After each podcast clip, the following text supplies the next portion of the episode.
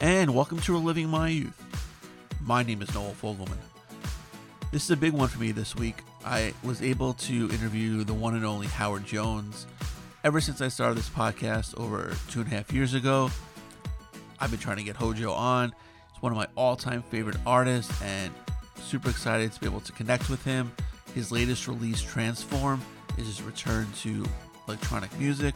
We talk about how he got back into that type of music and which famous, I guess, producer he collaborated with on Transform. We talk about his beginnings in the business and how he was not taken seriously in the music industry. He performed at Live Aid. We talk about that fantastic experience. And Hojo fans, don't get upset. We didn't talk about one particular song. You'll figure out which one it was during the show. We hit a couple deep dives and his involvement in becoming an independent artist in the mid 90s. Hojo could not be any sweeter. I love the guy. I've seen him in concert so many times. And if you haven't seen him in concert, go check him out. He's always performing. And I hope you enjoy my conversation with him.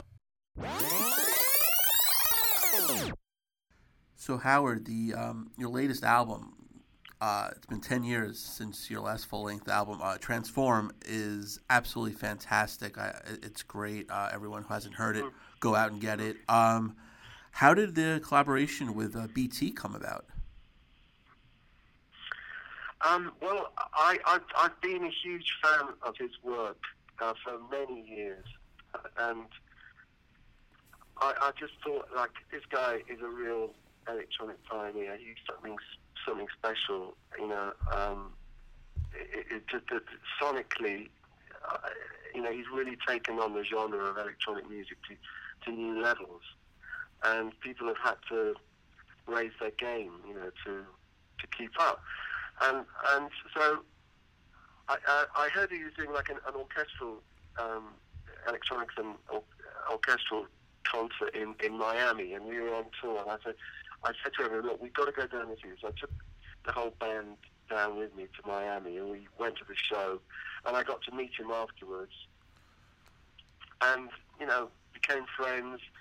I went to the studio. We started messing around on analog synths and stuff, and I said, look, we really should make an album together, and uh, well, you know, do something together.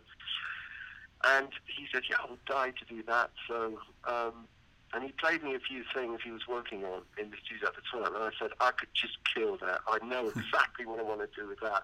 Um, so it, it, was a very natural thing. One of the first shows he ever saw was was was one of mine in the Dream into Action era, and um, so he had a big connection with, with my music as well. So um, it was a, a, quite a natural coming together, really. And you know, we did those three tracks, and we, you know, we hope to do more um, more stuff in the in, in, the future. We're definitely planning to do that. So um, it, it's worked out really well.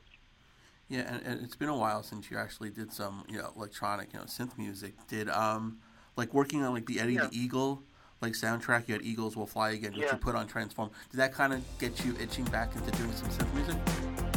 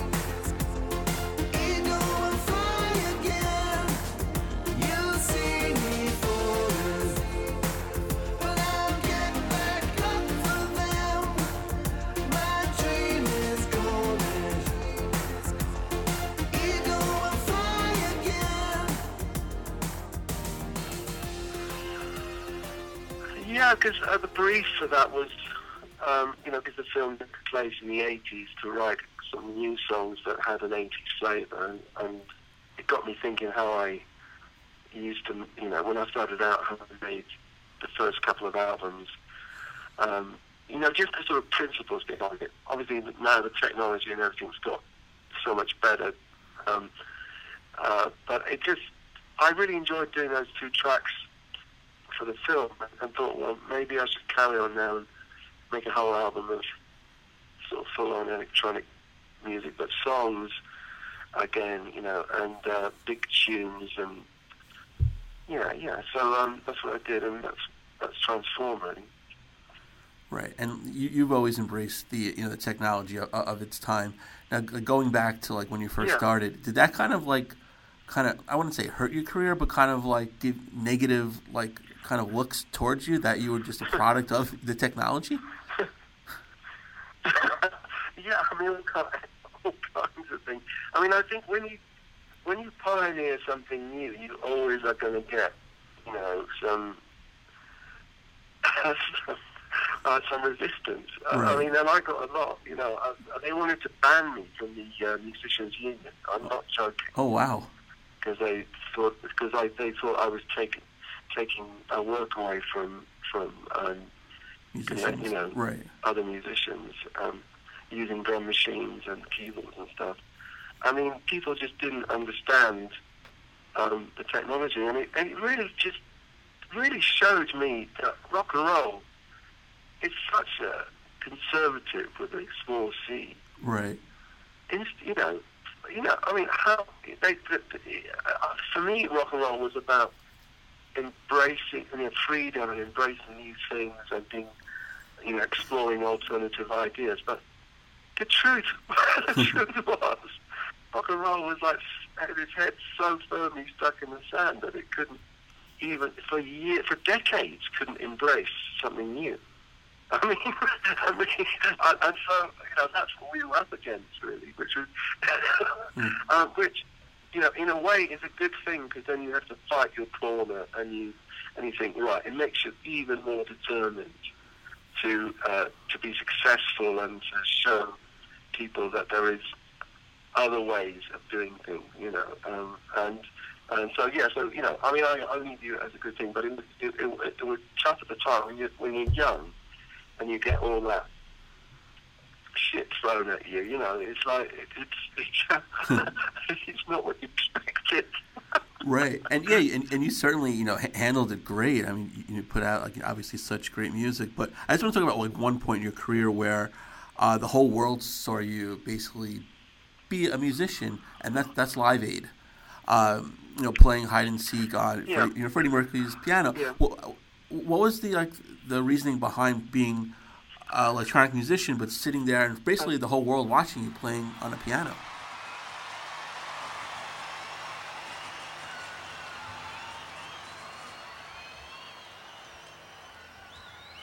Hello. It's a great pleasure to be here with you today, sharing this experience. Hello to everyone who's watching at home and listening at home as well. Just going to do a little song at the piano. And I'd really appreciate it if you'd help me out on the chorus bits. I hope. Are you gonna? Thank you.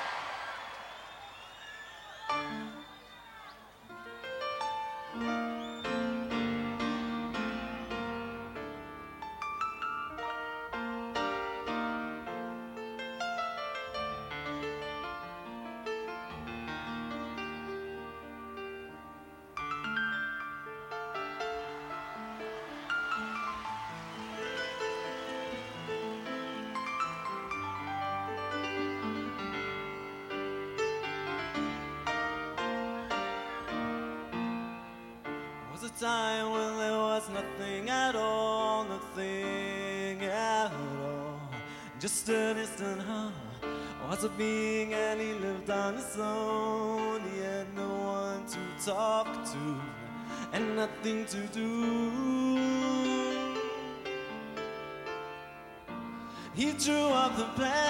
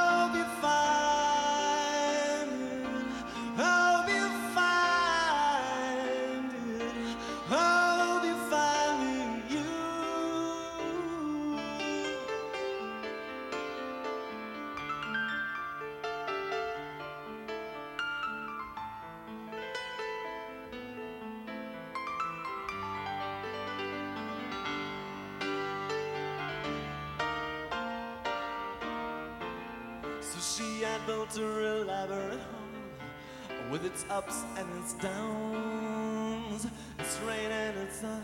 She decided that her work was done. Time to have fun, found a game to play. Then, as part of the game, she completely forgot what she did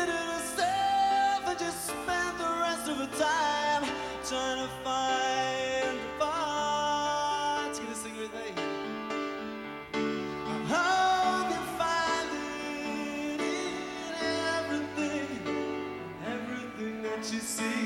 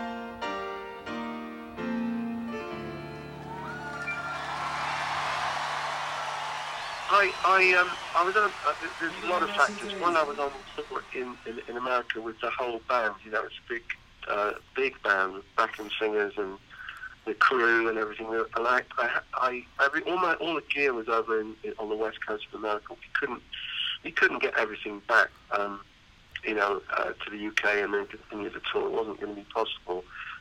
So that was one thing. I, and I didn't want to do it in Philadelphia because I wanted to be in my home Right. country and, and do it in London. Uh, um, and, you know, thinking about what was going to be the most appropriate song for the day, because I could have done, I I mean, even at the piano, I could have done one of the big hits, you know, um, that had gone through, but I thought the most appropriate song for the day was Hide and Seek, because it's a song about hope, you know, for the future. And um, so I, I, I just, you know, I think one of the great things about being young is that you don't think, you kind of go with your instinct much Right. more. You don't, you know, you haven't had loads of experiences, to, so you don't think things through endlessly, and you just go go with your go with your gut feeling. And I thought this is the best thing to do. I know a lot of people are going to be shocked. They, they don't think I can play the piano. They, they don't think that I am a musician. It's all like I press buttons and stuff. Right.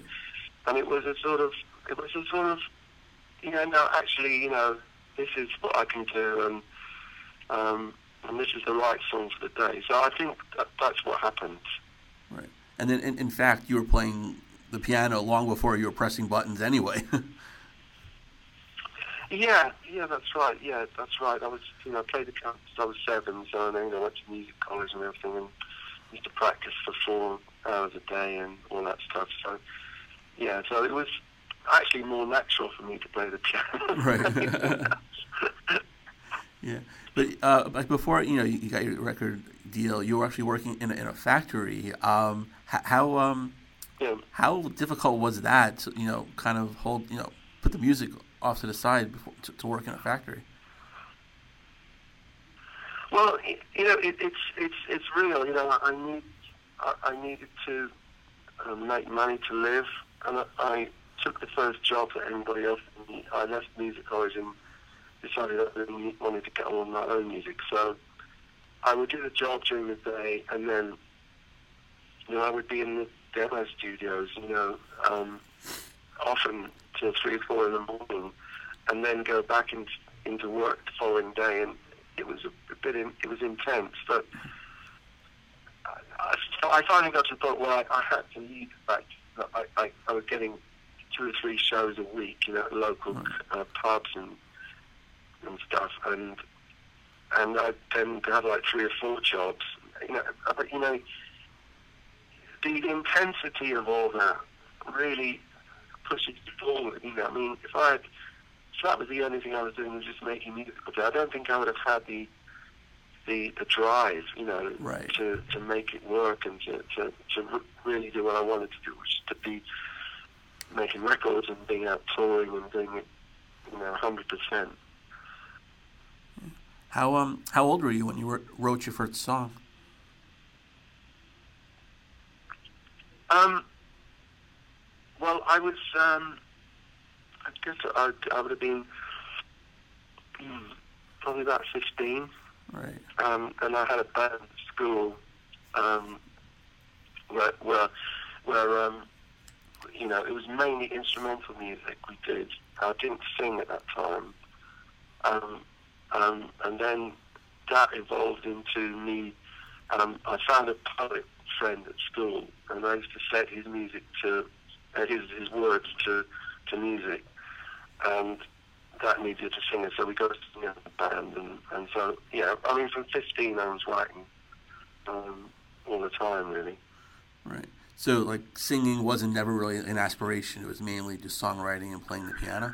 No, yeah, I mean, yeah. I mean, it got to, you know, when when I came up with the idea of the one man electronic band, you know, when, much later, um, I, I realized there wasn't anybody around who could do the singing, you know. So I realized it had to be me, but I just started working working on that. I mean, I did. I had some natural ability with singing because I sung, you know, when I was a kid and then doing choirs and and done all that. But I I realised, you know, I know, I was never very confident about the singing, um, but it gradually developed, you know, and, and um, you know, I, I did. I mean, I did hundreds of gigs, so I just had to do it, and I just became better at it. And I, and to this day, I still feel like I'm working on on that, and it's a life's work, you know, to get to become a um, a good singer. You know, and just yeah, keep working at it. Right. Um, but when you obviously you know hit it big with, with with the first album, how easy was it to write those songs? And like, are particular like songs that make it big easier than other songs to write? Um, well, you know, I was I was um, I was about three or four nights a week doing shows, so I had to have material for you know for the live shows, and I ne- I didn't play any anyone else's music, uh, which I realised now is probably quite unusual. you know, I just knew that it had to be my music, so I was developing the songs just live, and if they were going down well with the audience, then I'd keep developing them more and you know, when the gear came back home, I'd set it all up and then add these things and then take it out again and see how that affected the, you know, whether the audience were going crazy or not, you know. And, Right. and it was a very organic process. So I, I was loaded up with the songs. I, went into the studio for the first album. Right. Um, they were all ready to go. I kind of, and what I did in the studio was I set up the my one man rig, you know, Yeah. which I used to play out live. Set it up in, in the studio in between the big speakers, and and then you know we went from there. That was the basis, of the album. Yeah, and uh, Humans Like Live, which obviously it's, it's celebrating its 35th. an- You have a lot of anniversaries this year, and they're celebrating its 35th anniversary, which is absolutely fantastic. Yeah. Um, couple, Yeah. um, you have a deep cut on that album, which I absolutely love, and I never, I don't think I've ever heard on the radio. I don't think it was a single at all. It was "Don't Always Look at the Rain." Such a beautiful song.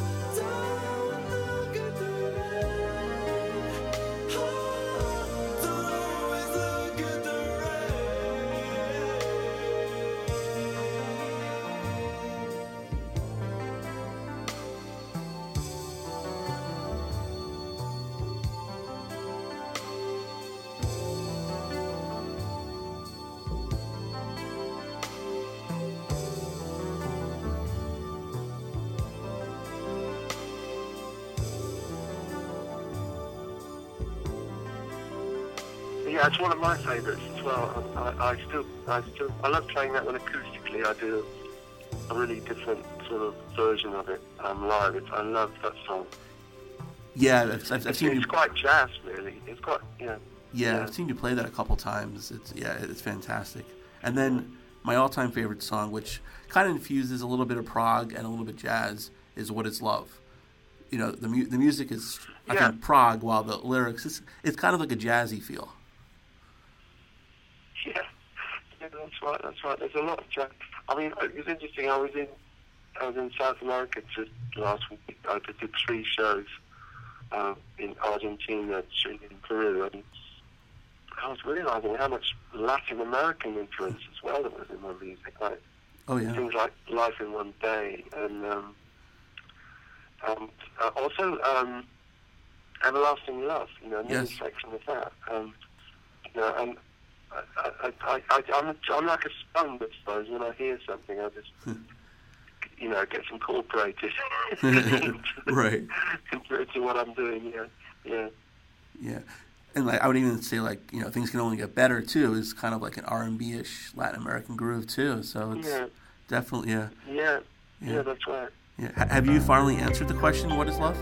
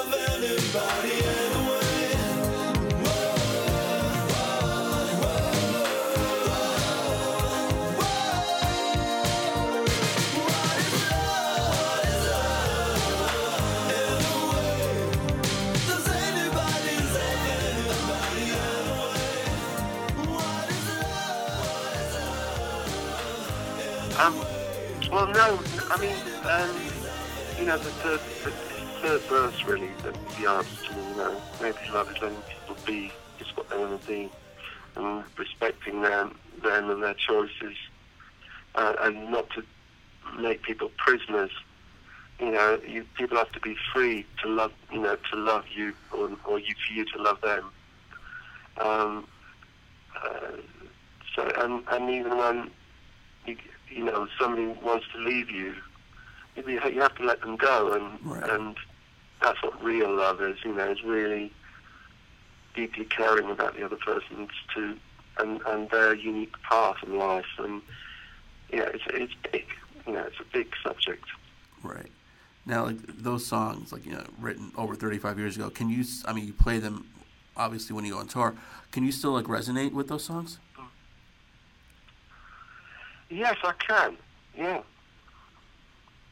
No, yeah, I can. And I, I think that's really important. I, I mean, I think that's really important. because Right. If I if I could if I didn't, I wouldn't be able to sing them. So I would feel like a hypocrite, you know, if I didn't Right. really believe that anymore. Um, but fortunately, the philosophy that I started with, you know, I, obviously I've developed it as I've gone and on in my life, but the core values are still there, you know, you know, right from new song, you know, don't be fooled by what you see, don't be fooled by what you hear, you know, make up your own mind about things. Don't don't be don't be scared to uh, in thinking what other people make what, what, want to make you think, and don't be afraid to be the person you really are, you know, and and and be strong and don't crack up and see both sides and you know all that stuff. Like I, that was the first song I still absolutely love singing because it means just as much to me now as when it was written. Right. Yeah, and there's you know obviously so much positivity in that song. You know, not only in that song, but pretty much most of your music, and it's Yeah. it's, it's fantastic. But um, Yeah. I'd say about nine years ago, I so I mean I saw you play on Long Island, and my my, my wife Yeah. came with me. Usually she doesn't, but she came with me, and you started playing the song, and she turned to me and she's like, "You're gonna dance with your daughter." Who at, at that time was eight months old at her wedding, and it was a song called "Soon You'll Go," and it's it's Oh, still yeah. such a beautiful, fantastic song.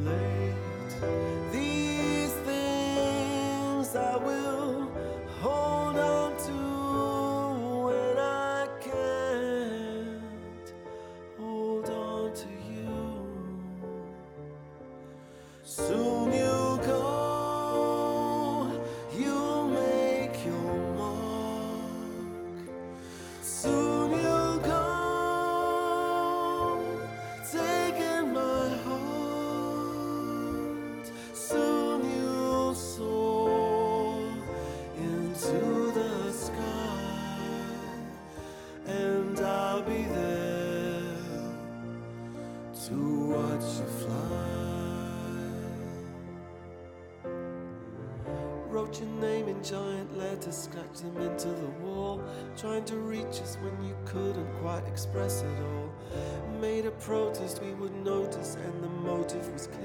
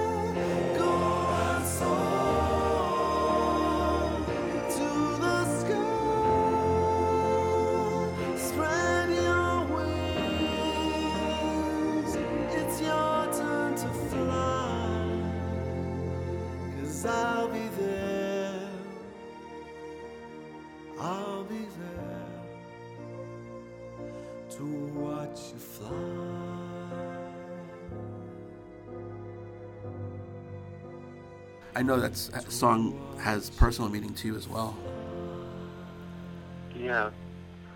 Yeah, that's right. Well, I, I you know, I wrote the song. It was at the point at which my daughter was leaving for university, and suddenly realised that, you know, somebody who's been living with you for 18 years, and your your beautiful, cherished, you know, daughter was gonna be walking out the door, and you were hardly gonna see her much again, you know, and it was oh, it's such a shock. And I thought, at the same time, you know, you're, you're conflicted because you're really happy that they are going out to start their own independent life. Right. So, which, which you're really pleased for them about, and they've got to do that.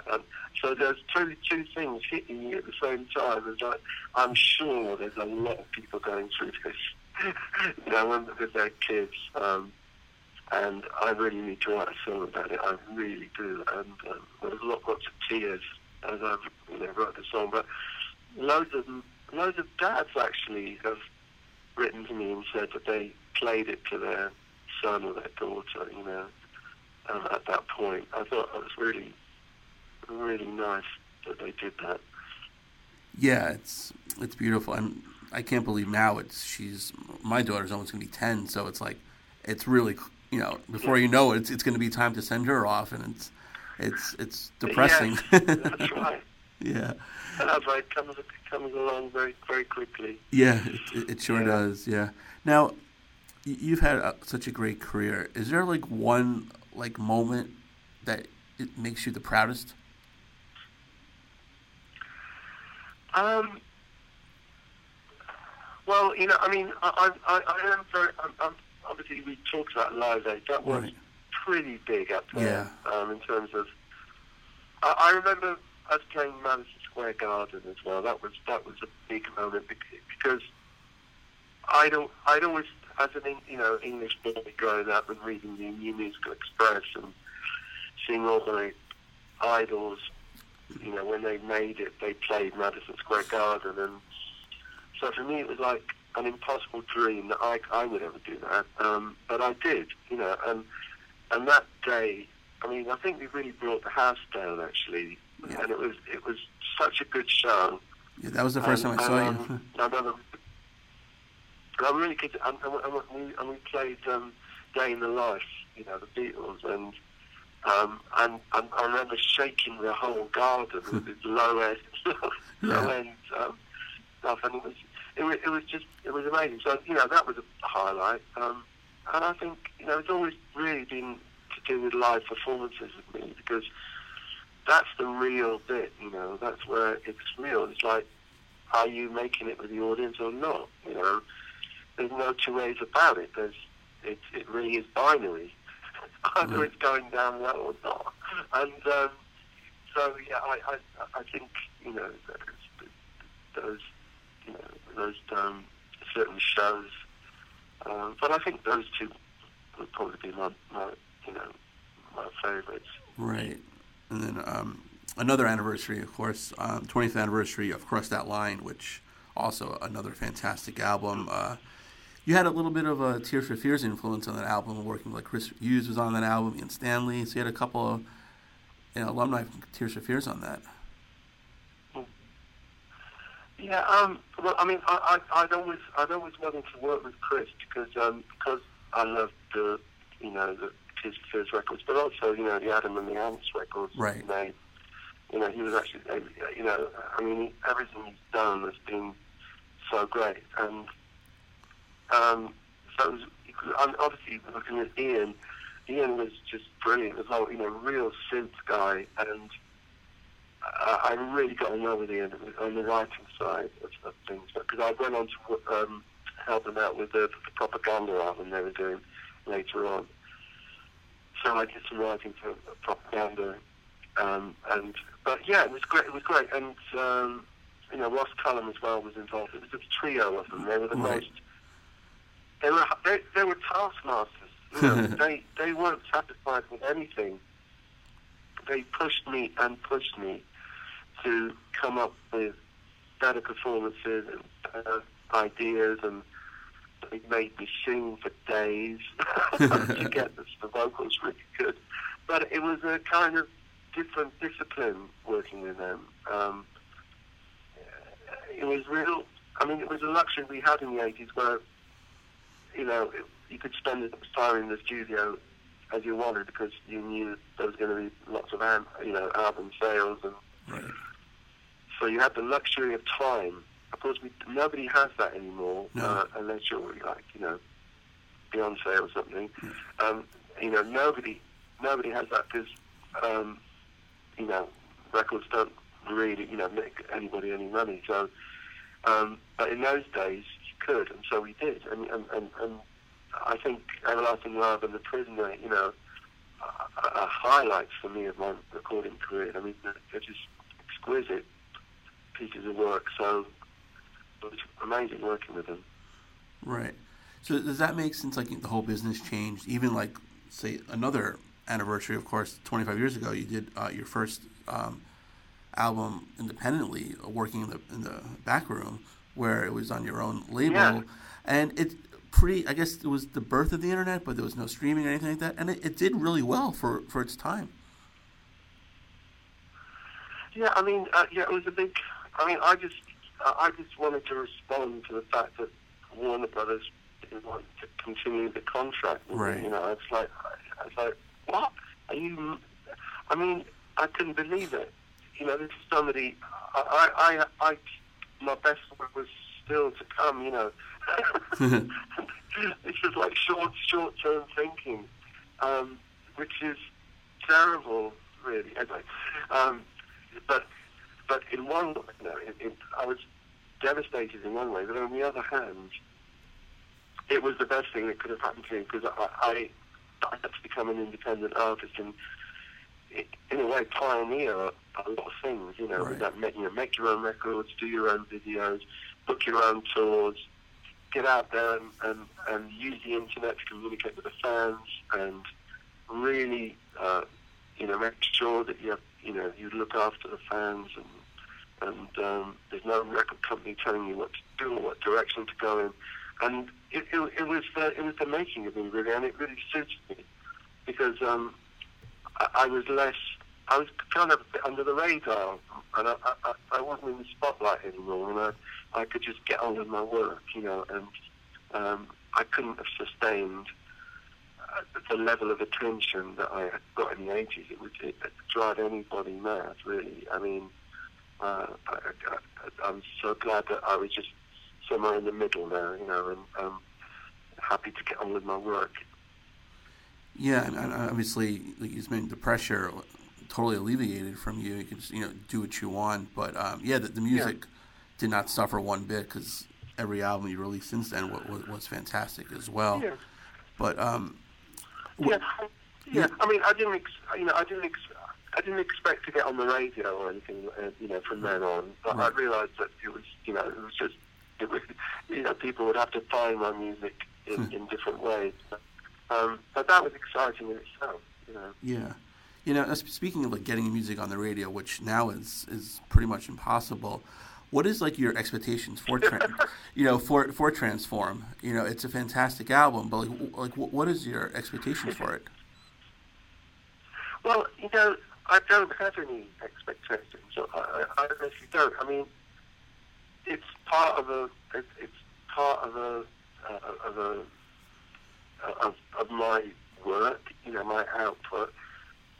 Um, it just, you know, it, it exists out there for people to find it. Um, you know, it's on, I, I, you know, on, on all the streaming services. You won't, you know, you, you won't hear it on Top 40 Radio, of course. And, um, it's just, it's just part of, it's just what you have to do, isn't it? You know, if you're an Right. artist, you've got to make new work. I mean, otherwise you're just like a, a music museum or something, that's just playing things from the past. Um, I don't ever want to be like that. I always want to be moving forward, you know, and presenting people with new things and in new ways. And, um, that's my job, and I, I should take it seriously, and I do. Oh, that's yeah, that's the right answer because I've asked that to a lot of people, and they always say, "I'm an artist. I keep making music. If people hear it, they hear it. If not, I just want to keep making music." Yeah. Uh, absolutely. So, uh, one more question. Um, do you remember where you were the first time you heard one of your songs on the radio? Um, yes, I do. Yeah, I do. I remember I was um, I was in uh, yeah, I was in um, in High Wycombe. My wife and I had a tiny uh, end of terrace house, and I remember um, they told me that they were going to review the single on on a on on, on one of the it, it, it, I can't remember what it's called now. It was like a, a, a they reviewed singles every week, Okay. and they used to have quite uh, people quite famous who would you know who would uh, uh, review it, and one of them was Gary Numan, Okay. and and Gary Numan gave the song a good review. so, and I, so I was upstairs in our bedroom listening to the radio, and I was I was sort of hiding under the uh, under the bedclothes, honestly, because it was so weird for me, having a, been a huge radio listener all my life, to suddenly hear myself on the radio. It was sort of a mixture of fear and embarrassment. It was weird feeling, Right. but also like I've been waiting my whole life for this. You know, this is finally happening. Like, yeah. So it, it was such a mixed, mixed, mixed emotions. I can remember it very clearly. You know, um, where I was and um, exactly. Yeah, yeah. Oh, that's um, that's great. Actually, okay, I'll, I'll think one more question. Um, there's also an artist who named Howard Jones, who's you know different type of music, uh, Killswitch, Engage, name of Oh, the yeah, band. yeah. yeah. Um, Yeah. And you had that multimedia project a few years ago called Engage. Was that kind of like a little subtle nod to his band's name, or no? No, no, no, no, no, no, no, no, not at all. No, there's absolutely no. I didn't even know about him right. then when that was born. Oh, okay. So That, that's no, funny. No, Do you there's no. do you get a lot of like uh you know like fans thinking it's him and it's really you i, I can imagine kind of like spotify playlists are a little screwed up then right There's a few things on on uh, on Twitter where, where, where people, um, you know, they put Howard Jones in and they. Uh, It's, it's, it's very rare though. Um, right I don't think there's much confusion. okay yeah no I, I wouldn't imagine but yeah i would just i just thought it was funny but uh howard thank you I, I this this was a real treat for me and thank you for your time best of luck with transform and i hope to see you on concert again when you come over back to the states okay, well, thank you so much. Yeah, yeah, really, really enjoyed speaking with you. Thank you so much.